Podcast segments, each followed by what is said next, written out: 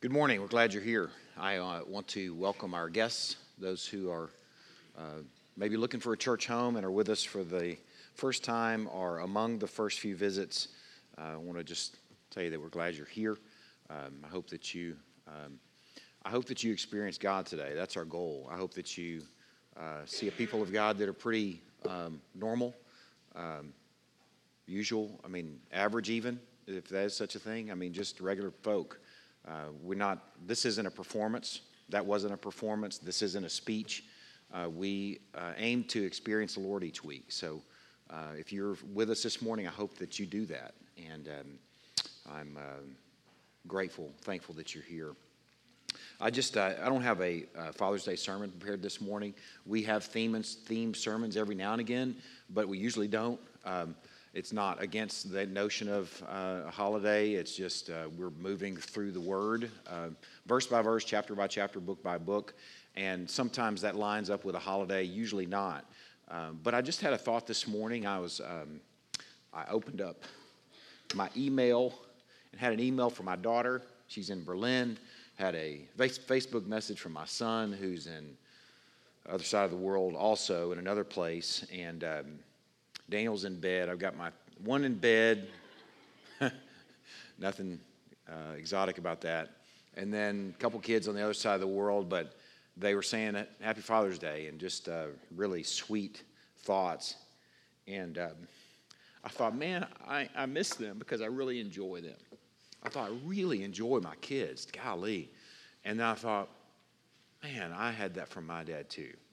And I think if you're here this morning, if you're a father, if you want to be a father, or if you were a father, hopefully you were a father, you may be a grandfather or something like that at this point, that this morning that maybe you can connect to the idea of, in addition to bringing our children up in faith, something else that we can give them that's really special is to enjoy them.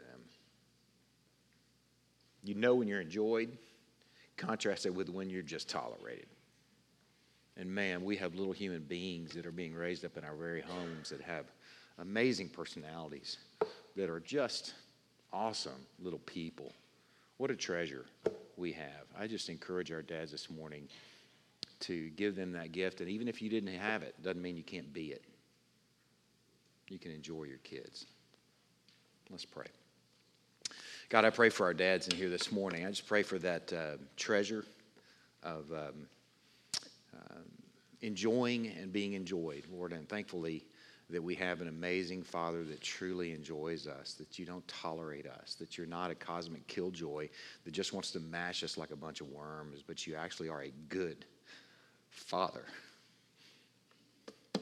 Oh, man, I hope that, Lord, I hope that inspires and moves us to really connect to our children and to really know them and to just spend time with them and enjoy their personalities, enjoy who they are and who they're becoming also.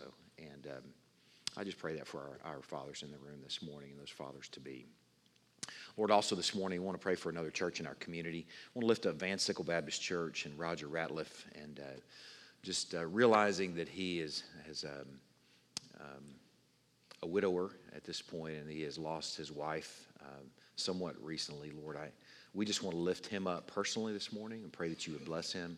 I pray that he is preparing to preach this morning, and that is fueled by worship, that may even be conditioned by the absence of his spouse of so many years. And Lord, that you would use that to bring a potent word and a people-equipping word and a gospel-revealing word and a God-disclosing word, that you would use that in his life to equip the saints, Lord. I pray for the saints at Van Sickle, Lord. We pray for faith. We pray for maturity. We pray for faithfulness, Lord. We pray for responsiveness to things that you put in front of them, Lord. We pray that you would grow Van Sickle so that they would be salty, bright, and aromatic in our community, in workplaces, in neighborhoods, in friendships and relationships, Lord, that you would be great and displayed through them. Thankful for the opportunity to lift them up this morning. Lord, I pray for these next few minutes of how we spend our time, Lord. I pray that you would be clear on a Sunday that will require some real thought. I pray that the Holy Spirit would impact our minds and quicken them and awaken them and galvanize them to really hear from you and hear and see some clarity on a really difficult issue. Lord, I just entrust this time to you and pray that you would use it. In Christ's name we pray. Amen. Turn to Job chapter 19. The title of this morning's message is God's Purpose in Darkness. I could add God's Great Purpose in Darkness. Last week, we really met two ideas, two thoughts. One was that good things happen to good people and bad things happen to bad. That's the first. And the second is that if you'll just seek God, he's going to make it all better. Sadly, those are things that could be on a little poster or on a little placard or something in somebody's cubicle or in somebody's kitchen. But in this context, in the context of these three friends, a man named Eliphaz, a man named Bildad, and a man named Zophar speaking to Job, they were not true.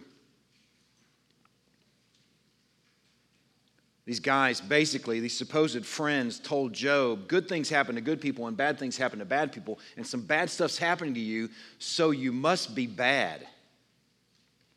But that wasn't true. We know otherwise. We had a view into the divine counsel. They also told him that, hey, if you'll just seek God and make it, he's going to make it all better. If you'll seek God, and let's distinguish also, confess to your wrongdoing, he's just going to fix all this and make it all better. Job is beaten and bruised, and now he's heckled, berated, and abused by bad counsel from those who are closest to him, these three, air quotes, friends. Yet this man holds fast to his integrity, maintaining that he is blameless. And he is righteous. Some terrible things have happened to this man. The finest son of the East is what the narrator calls him. And God even spoke of Job, saying that there's none like him on the face of the earth. He's a blameless and upright man who fears the Lord and turns away from evil. Some terrible things have happened to Job. Job chapter 19, in some ways, is sort of a catalog of Job's experiences and what's happened to him. But I'd like to sort of recap before we get to 19. We're going to spend our morning in chapter 19, most of chapter 19, up into verses 20 or up into verse 24. We might just stop shy of that in verse 22. But just to kind of recap of what has happened to Job. In chapter 1, he's lost his children, 7 sons and 3 daughters. He's lost his servants. He's lost his property. He's lost all his critters. He had thousands of critters. He's lost basically his kingdom. We believe that Job was what we might have called a micro king in Edom. In chapter 2, he loses his health. He's covered with boils from the crown of his head to the sole of his feet, only one of which threatened to kill King Hezekiah. He's covered with them. In chapter 2, also, his wonderful wife encourages him to curse God and die. His spouse, his bride. In chapter 3, we hear him lamenting the day of his birth, wishing that that day had been erased from the calendar. I wish I had never been born. In chapter 4 begins the onslaught of insults from these supposed friends. We're going to fast forward and parachute into chapter 19 and see if we can sort of pick up what Job has to say about what's happened to him. We're going to really, in some way, sort of parachute into what I described last week as the second series of dialogues, just to check on Job, see how Job is doing. So let's climb in. My plan for this passage is I'd like to read an excerpt. I'll read the first 3 verses, then I'll read verses 4 through 10, and then I'll read a couple of verses, and we're going to unpack as we go. Okay, and I'll kind of guide you through, because I don't want you to get lost in it. I think we want to gather up some goods from this passage, as it's going to be really helpful. Let's begin in chapter 19, verses 1 through 3. Then Job answered. He's speaking specifically to Bildad, but generally to all three of his supposed friends. Job answered and said, "How long will you torment me and break me in pieces with words? These 10 times you've cast reproach on me. Are you not ashamed to wrong me? He sort of gathers up what's happened to him at this point in regards to his friends. He says he's been insulted 10 times. Now, I shared with you sort of the pattern of the dialogues last week. You have each of the friends speaking. As they speak, Job responds. That's the first series of dialogues.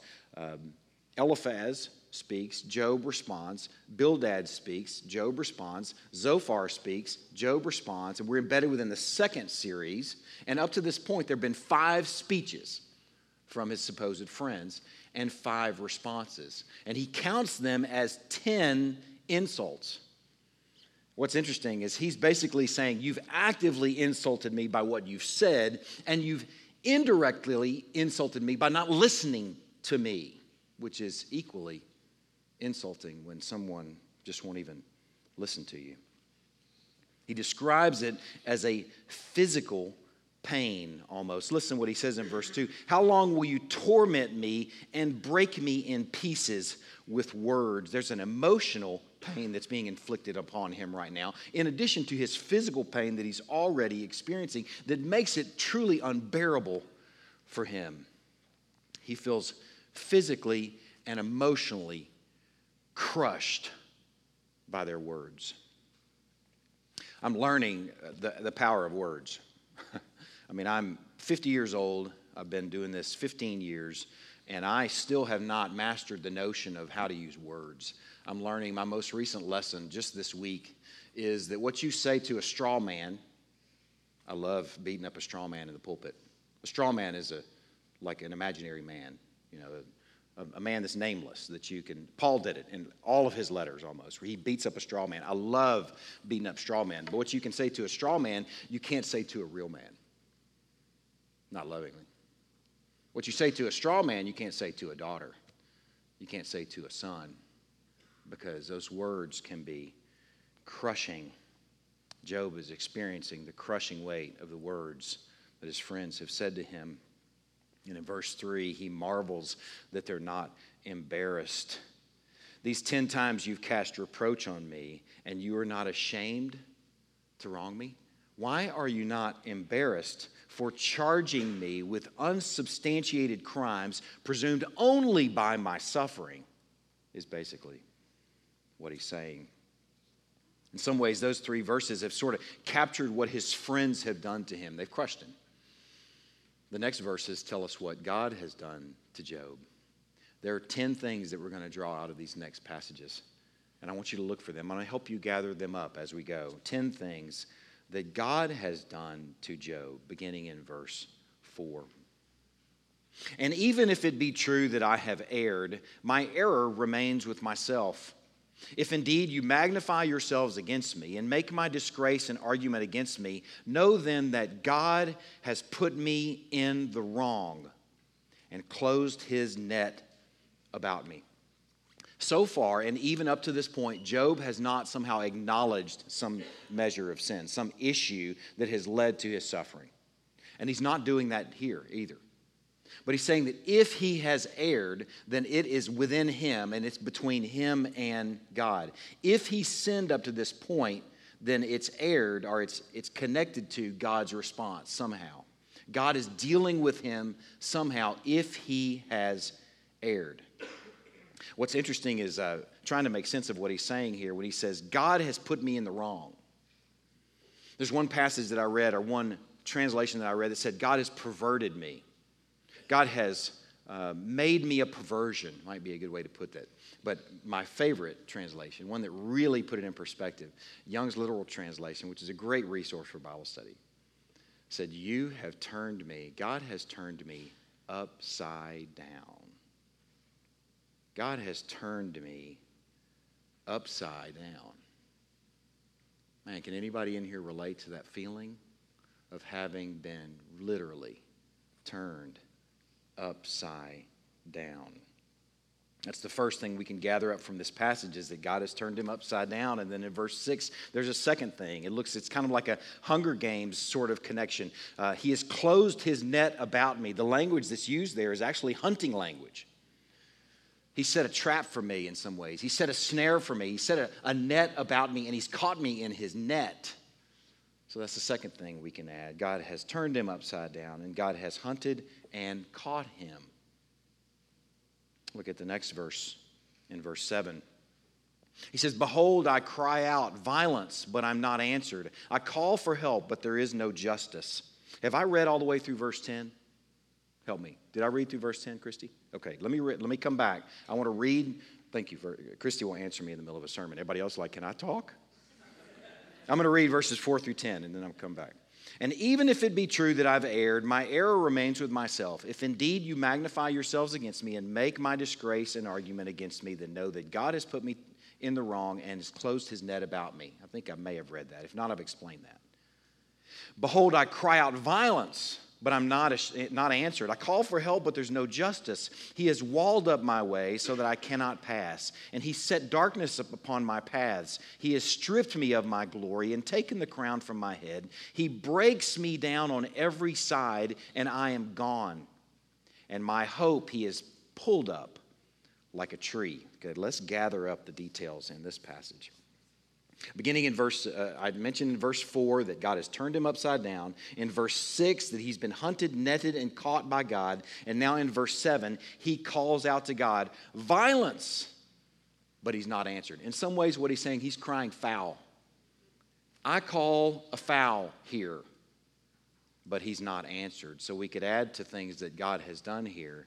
God has turned him upside down. God has caught him in his net, and God has not answered him. Anybody else ever had that feeling too? God, where in the world have you gone? You were right here, and you were so responsive, and I was seeing how you're moving, and I was seeing what you're up to, but all of a sudden now the rug has been pulled out from under me. I've been turned upside down, and I can't hear from you. God has not answered. And then in verse 8, he has walled up my way so that I cannot pass, and he has set darkness upon my paths. God has walled up his way is a way of describing he has trapped him in his life. He feels walled in his life. He has no way out or around. His path, he describes, is truly darkness. So we can add to the list a fourth thing, is that God has blocked his path. Proverbs 4, verses 18 and 19 says, "The path of the righteous is like the light of dawn, which shines brighter and brighter until full day. The way of the wicked, though, is like deep darkness. They do not know over what they stumble." That's what he's experiencing, though he's not wicked. You can understand why he's crying, foul, violence. Where is your justice? What has happened here? Let's look at verse 9 and gather up the next thing. "He stripped from me my glory and taken the crown from my head." When Job is speaking of his glory stripped, he's speaking of his former glory as a micro-king of Edom. He's been stripped of that role and that place and that power and that influence that he had. His glory as a father also has been stripped. His glory as a master of many servants has been stripped. The glory is gone, and he's worse than a servant. You'll see in a moment. In fact, his servants even ignore him. So we can add to the list that God stripped him of his glory. Let's look at verse 10. "He breaks me down on every side, and I am gone, and my hope he has pulled up like a tree." We can add to the list there that he has uprooted Job's hope like a tree. I have had a number of little bonsai trees. I love little bonsai trees. I don't know why. I've always liked it. They look like a little bitty tree because that's what they are. But I think it's just kind of cool, a little miniature tree. And I let a couple of them die last year because I didn't water them. And I was so profoundly sad. And I'm still profoundly sad when I see their little carcass. One of them's little carcass is in our washroom. And it just sits there in the window pane. And it's a reminder that I failed him. I starved him of water, and he died. And it just breaks my heart. My Father's Day gift from Christy was, or from the kids via Christy, was another replacement for that tree. But it's still sad. And think about how sad it is to envision this beautiful tree that's been uprooted from its roots, where the roots lie inches away from the soil and the nutrients and the water that it needs to survive. But it's going to die. That sadness, that hopelessness is what Job is experiencing. I'm inches away from nutrients, but here I know that I'm going to dry up and die. Man, it's a profound sadness. We can add to the list of things that God has done is that God uprooted his hope. Let's look at the next couple of verses, verses 11 and 12. He's kindled his wrath against me and counts me as his adversary. His troops come on together, and they have cast up their siege ramp against me and encamp around my tent. Okay, God kindles his anger against Job and treats him like an enemy. It's interesting that in Hebrew, Job's name is actually related to the word for enemy. It's no coincidence, I think his name is Job. I thought all along it'd be cool if maybe a product of this sermon series that someone would name their child Job. I still think that would be kind of cool. I don't know why we're afraid of that. We're going to sort of set them off on the course of having a really difficult life. But interestingly enough, the name actually means in Hebrew enemy, and that's why he's being treated as an enemy of God. And in verse 12, he describes this environment as troops come on together, God's troops. They've cast up their siege ramp against me and encamp around my tent. He feels like he's being surrounded by God's troops. When you're in a defensive position, in harm's way, in a dangerous situation, the defensive position in some ways is the places where you find refuge. It might be a fighting hole that you dug and you climb down in there and you have a little moment there where you can sleep and you can eat some, MREs and stuff like that, and you have a little moment of refuge. And a version of that is a tent. I guess maybe a situation where there's not an artillery threat and you don't need to dig a hole. You can climb in a tent, and it's a place of refuge while you're in harm's way. And Job is saying, I don't even have that. I can't even find refuge in my own tent because it's surrounded by God's troops. So we could add to this list that as God has treated him like an enemy, and God has him surrounded. Let's look at verse 13 through 16. He has put my brothers far from me, and those who knew me are wholly estranged from me. My relatives have failed me. My close friends have forgotten me. The guests in my house and my maidservants count me as a stranger. I have become a foreigner in their eyes. I call to my servant, but he gives no answer. I must plead with him with my mouth for mercy. Relatives, friends, and guests ignore him. The fathers or husbands or head of households in this room, I want you to just imagine what that would be like in your home if you actually had a guest in your home and your children in your home and your spouse in your home, and they just ignored you. It's treated like you were just in the way. It's hard for us to imagine what that would be like with servants, but I'm just imagining how that might go down, where Job, who previously for years had a Jeeves serving him, Jeeves, would you please indulge me with a glass of cold water? And Jeeves turns to him and says, get your own water. I got no more time for you. Who are you even anyway? Man, what a sadness, what a profound sadness. We could add to the list that God has made him estranged from those that he was closest to.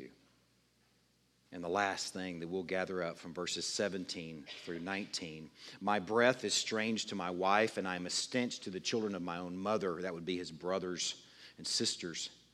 Even young children despise me. When I rise, they talk against me. All my intimate friends abhor me, and those whom I loved have turned against me. What a profound sadness. We could add to the list of things that God has done to him is that God made him stink.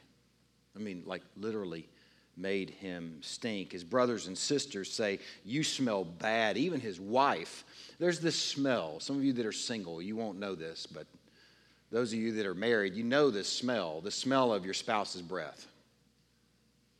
It's a different smell. It doesn't even have to stink. It's just they have a smell. I know Christy's breath. She smells a certain way, and I smell a certain way, and it's not a stench. It's something that I've grown accustomed to in 23 years, this breath that's just, you have an aroma, a smell, and imagine for your spouse to say, I can't even smell your breath anymore.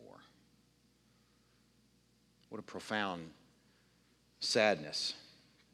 God has made him stink. He's made it to where children make fun of him. A few years ago when we were living in Fort Worth, this would have been probably 2002, 2003. I had a goal that year. I have stupid New Year's resolutions. I had a goal that year to run every day in that year, like jog every day that year. And we lived in a neighborhood on Ryan Avenue where it was a pretty rough neighborhood we lived in, but just about a quarter mile away, it was a beautiful neighborhood.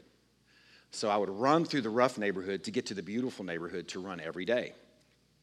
And it was nearly every day that the kids in the neighborhood would heckle me in my immediate neighborhood, the little quarter mile that I needed to run to the nice neighborhood, that the kids would heckle me, and they would say things like, "Run, Forrest, run." I mean, making fun of me. You know you're bumming when kids are making fun of you, right? And that's what's happened to Job. These 10 terrible things have happened to him. God has turned him upside down. God has hunted and caught him. God has not answered him. God has blocked his path. That's the fourth. The fifth, God has stripped him of his glory. God has uprooted his hope. God has treated him like an enemy. God has him surrounded. God has made him estranged. And God has made him stink. In verse 20, it says, "My bones stick to my skin and my flesh." This Job, he's just crying out here. "My bones stick to my skin and my flesh, and I've escaped by the skin of my teeth. Have mercy on me. Have mercy on me, O you, my friends. For the hand of God has touched me. Would you, like God, pursue me? Why are you not satisfied with my flesh?" He cries out for mercy. He asks his friends for pity at the very least. It has gotten so profoundly dark for Job. In addition to the things that his friends have done to him, I mean, there's some things that God has clearly done to him. It has gotten profoundly dark for Job, and we could even say that it has gotten profoundly evil for Job. Job has experienced profound evil. And we can use that word. Job used that word himself when he's speaking to his wife. She encourages him to curse God and die. And he responds, he says, "Shall we receive good from God, and shall we not receive evil?" And then it says, "In all this, Job did not sin with his lips." It wasn't a misspoken word. He characterizes what he's gone through, the things that God even has done to him, as evils, as profound darkness. We spent a Wednesday night with our youth talking through the problem of evil. And I actually planned on it being part of a sermon today instead of a whole sermon. And I just felt like, you know what? Let's just stop down and deal with this problem. Let's spend this entire Sunday just dealing with the problem of evil, because it's a problem. What do we do with this question, this kind of darkness? How can we make sense of this kind of darkness? How can we reconcile this darkness with a God who's loving, who's present, and a good father all at the same time? It's a very, very important question. And I would just say this: if you haven't wrestled with this question before, then now's a good time, because you're going to experience an evil, or someone's close to you is going to experience a darkness and an evil, and you need to be able to guide them through that. Man, this, I believe this is an equipping kind of sermon. It was good enough for the youth on a Wednesday night, and they connected to it. So I thought it's good enough for their parents and their families to connect to this, because evil's coming, if it hasn't come already. So here's the three things that we have to work with, the three issues that create a real dilemma. God is great, one. God is great. God is powerful. God is omnipotent. He is great is a summary statement of God is able to do anything and everything. Omnipotence, that's what it means. Omnipotence. God is great. That's the first thing. The second thing, God is good. Man, I hope we believe that this morning, that He is a good God. But then the third thing that creates the dilemma, there's evil present in this world. We see it. We experience it. There's evil present in this world. God is great, God is good, and there's a presence of evil in this world that we can't ignore and we can't deny. So here's what I wrestled with this week. I wrestled with the notion, is this just a theological question? Is this a question for seminary professors and their students to discuss as we sit around drinking tea? You don't do that at seminary, but maybe you just imagine you might. Just drink some tea and pontificate on the problem of evil. Is this a question for a seminary classroom or a seminary discussion or for seminarians? Or is it a grade A Christian experience question when some event, some news, some difficulty, some struggle calls into question the greatness and goodness of God? Where you say, man, you've been a good father to me. You've been a good God to me. How do I make sense of what I'm going through right now? How do I make sense of this event and this news and this difficulty and this struggle? It threatens potentially the relationship between said Christian, grade A Christian, and said God. So I thought, seminary classroom or not, the people of God need to think on this too. The people of God need to wrangle with this question. It is deeply relevant and worth a Sunday for at least a partial answer. Job, I think over the course of our time in Job, these next few weeks will bring into focus a really nice answer. But I thought this morning we would just consider a few possibilities. The word for this dilemma, this question, the problem of evil and the goodness and greatness of God is the word theodicy. That's sort of a parking place for the question. So if you hear that word as you're reading something, maybe you, after this morning, you'll look up theodicy and say, man, I want to make sense of it. I want to explore this more. Maybe that's a good thing to look up is theodicy. Here's the question. How can God be truly good and sovereign over all that happens and yet allow evil so evident in this world? You have to look at Job and ask that question. How could God allow all these things? And again, if you haven't wrestled with that question, you need to for your sake and for those you're walking with so you can help guide them through it. I'll give you really, I think, four answers. The first two aren't so great. The third is moving in the right direction. And the fourth, I think, is beautiful. Okay, so here's the first response. This would be the atheist response. Hopefully we can all recognize that this is not an appropriate response, but it is a response nonetheless. This from a man named Bertrand Russell. Bertrand Russell was a British philosopher, a logician. This guy, his job was like logic. Mathematician, I think those probably go together. He was a historian also, a writer. He was also a Nobel Prize winner. This guy was quite a guy, Bertrand Russell. Here's what he said. No one can believe in a good God if they've sat at the bedside of a dying child. No one can believe in a good God if they sat at the bedside of a dying child. In Bertrand's mind, the presence of evil at all is evidence that there is no God. What is a really sad and heartbreaking deal for Bertrand, if he might lose his own child or lose one child that he was acquainted with, is the death of that child would be utterly meaningless with that process, with that logic. Utterly meaningless. In fact, he said, this is a quote from Bertrand Russell, "Brief and powerless is man's life. On him and all his race, the slow, sure dooms fall pitiless and dark." Wow, I bet he was fun to hang out with. Bertrand, let's go hang out, chat. I need a pick-me-up. You don't go call Bertrand. Man, this guy maintained that religion was little more than superstition and that it impeded knowledge, fostered fear and dependency. Okay, I've sat at the bedside of a child that was sick, and I saw no fear. A Christian child, I saw no fear. Christian child's parents, I saw no fear. Dependency, yes. What's wrong with dependency? For Bertrand, it was unthinkable. He couldn't conceptualize the notion of a good God and a dying child. That's a bad response, I think. Here's a response moving in the right direction, but still something I would call bad, from a man named Harold Kushner. He was a rabbi. He wrote a book in 1981 that was titled, When Bad Things Happen to Good People. What's really interesting is this man dedicated the book, This Bad Things Happen to Good People, that was the New York Times bestseller for a number of weeks. He dedicated it to his 14-year-old son who died of a genetic disease. Okay, the man lived the question. We ought to consider seriously his approach because he lived the question. These answers or these questions are being dealt with not by people that haven't dealt with difficulty. But this guy, Harold Kushner, had lost his own son. And here, this was his response.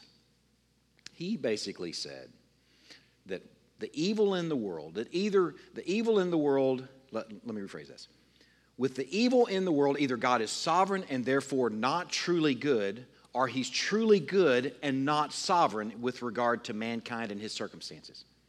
Okay, I'm going to say that again because as I prayed this morning, we got some thinking to do this morning. This was his statement. With the evil in the world, either God is sovereign and therefore not truly good, or he's truly good and not sovereign with regard to mankind and his circumstances. And this guy, Harold Kushner, New York Times bestseller response is that he concluded that God is indeed good, but isn't really in control of this world or what happens in people's lives. Oh, man, that's really sad. Why pray? Why did we spend any time in prayer this morning? Why would you pray for anyone if that's the case, if God's not in control and God can't affect and influence the things that we pray about? He said that basically God does his best and is with people in their suffering, but he's not truly able to prevent it. What a heartbreaking answer. He rejected ultimately the notion of a great God, an omnipotent God. His God was impotent. New York Times bestseller. He would rather have an impotent God than a God who let his 14-year-old son die. Man, that's not a good an answer to the problem either. We're moving in the right direction now with a man named Augustine. Augustine was an ancient theologian. He basically defined evil as simply the absence of good. That's the way he sort of processed the idea of evil, and he attributed evil to the fall of man in the garden. So what this does, and when you attribute evil to the fall of man in the garden, is that it takes any responsibility for evil from God and it puts it on man. All evil, all darkness. Remember, we're sort of using those words interchangeably. What we see profoundly in Job's life by this point is a result of fallen man living in a fallen world. So I don't know what in the world Augustine would do with the book of Job. I mean, you could blame the Sabaeans for their sin. Okay, that was the sin of Sabaeans. You could blame the Chaldeans. That's the sin of the Chaldeans. Maybe you could blame the meteorologist for not giving him a heads up about the wind that comes from 4 cardinal directions that folds the house in on his children. Must have been the meteorologist's fault. He's sinful. I don't know who in the world you're going to blame for fire of God falling from heaven. That's not even like a natural catastrophe. That's just like, I've got no place for that. Augustine, what are you going to do with that? Is that the product of a fallen world? He could blame some of what Job is going through on the sin of Eliphaz, Bildad, and Zophar.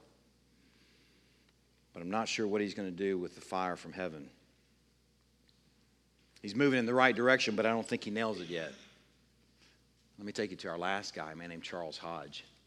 Charles Hodge, there's an interesting article on the Gospel Coalition website that identifies Charles Hodge as maybe the most influential theologian in the 19th century. He's long dead by this point. But Charles Hodge had an answer to the problem of evil that I think is profound. And I think it's equipping. So I want to encourage you, if you sort of kind of zoned out, if this has kind of been a little heady for you, it was good enough for the youth.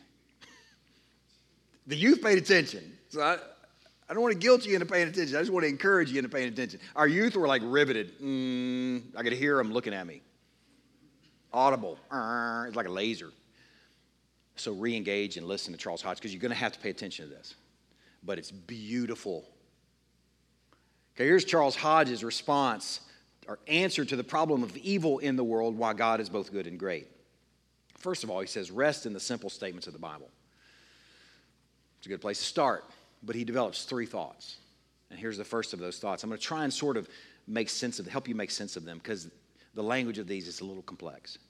The first, the glory of God is the end to which all other ends are subordinate, to include promotion of holiness and production of happiness.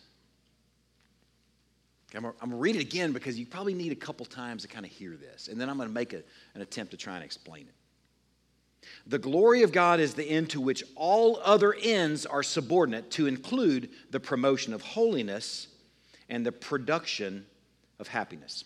Here's the way I would rephrase that. Your happiness and even your movement in the journey of holiness matters to God, but less so than His glory. Okay, that's the first thing. Kind of keep that. Maybe if you're a note taker, hopefully you've captured that. Here's the second thing. The self-manifestation of God. And I'm going to read these twice because I think they're important. The self-manifestation of God, the revelation of His infinite perfection being the highest conceivable or possible good, is the ultimate end of all His works in creation, providence, and redemption. Okay, I'm going to read it again, and I'm going to try and explain it. The self-manifestation of God, the revelation of His infinite perfection being the highest conceivable or possible good, is the ultimate end of all His works in creation, providence, and redemption. Ultimately, what God is doing when He's working events in creation in the world is that He is about self-disclosing.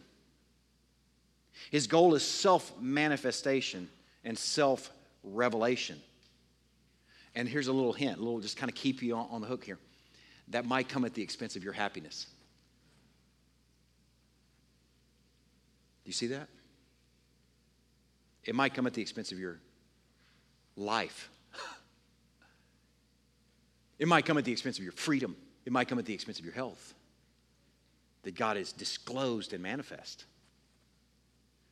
Okay, here's the third thing. Hopefully here's where it really comes into focus for you. Okay, the third thing. This word is really going to, I hope this word doesn't send you spiraling. I'm out. As sentient creatures. Okay, let me explain sentient. Sentient means as conscious feeling creatures. As conscious feeling creatures are necessary for the manifestation of God's benevolence.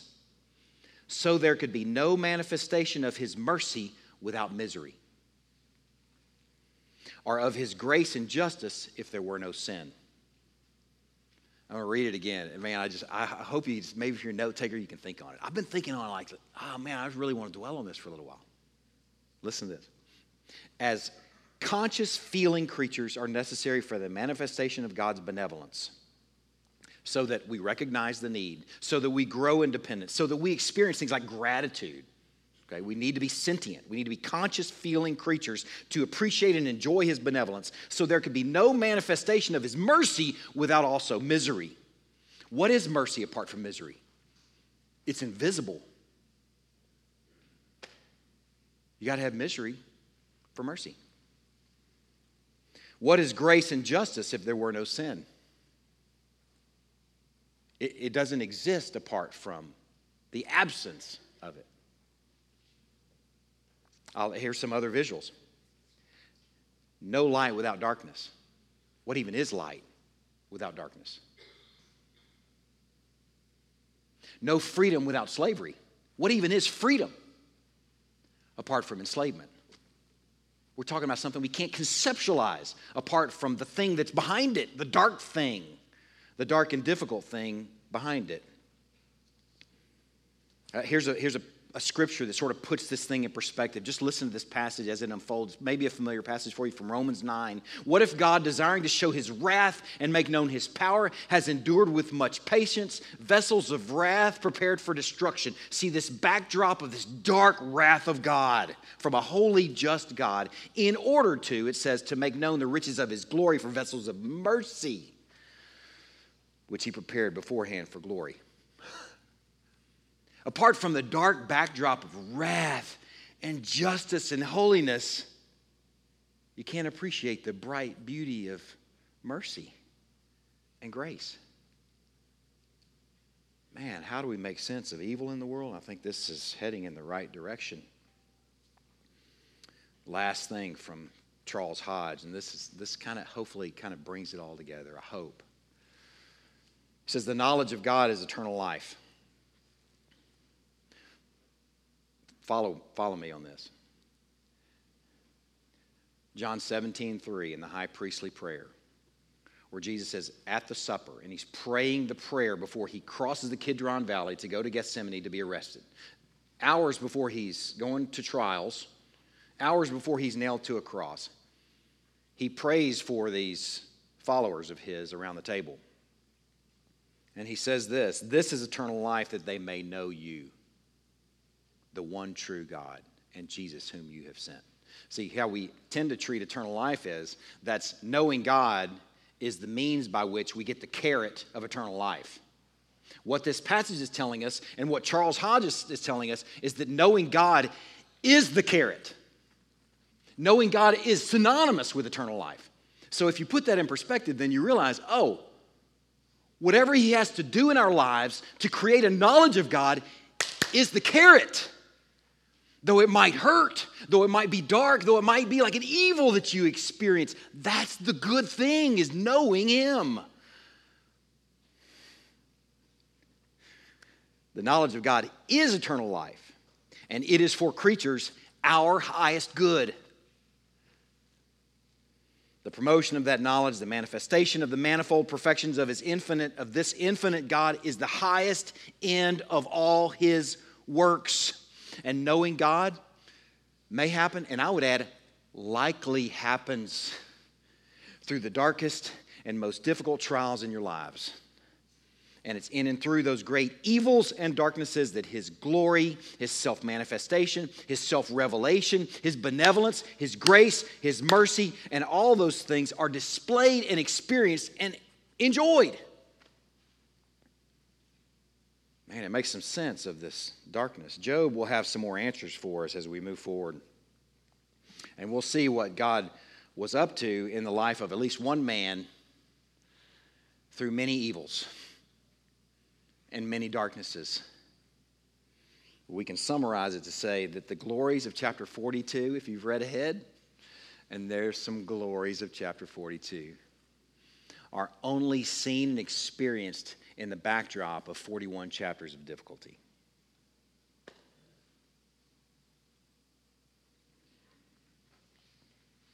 So I have two questions for you to consider this morning, brief questions. Here's the first.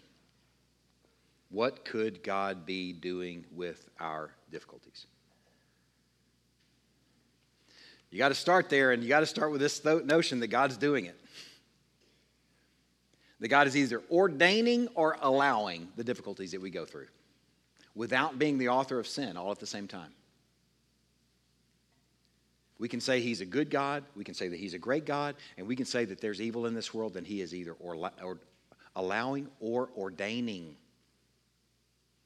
You've got to start there. Job was living there, man. Look at all the he's in this passage. God has put me in the wrong. God has turned me upside down. He's closed his net about me. He has walled up my way. He has stripped me from my glory. He has set darkness upon my paths. He breaks me down on every side, and I'm gone. He has pulled me up, my hope, like a tree. He has kindled his wrath against me. His troops come on together around me and surround my tent. He puts it on God, and God says of him, he didn't sin with his lips. He didn't misrepresent me. So if you want to deal with the darkness in your lives, the evils, you got to start with dealing with God. Stop blaming everything on the devil. The devil is a chump compared to the living God. He has to ask God for permission to scratch his hiney.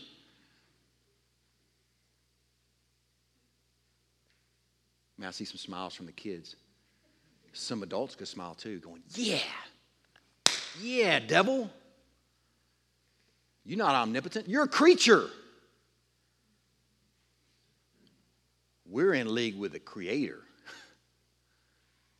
But let's start with the Creator and say, okay, God, what are you doing with this?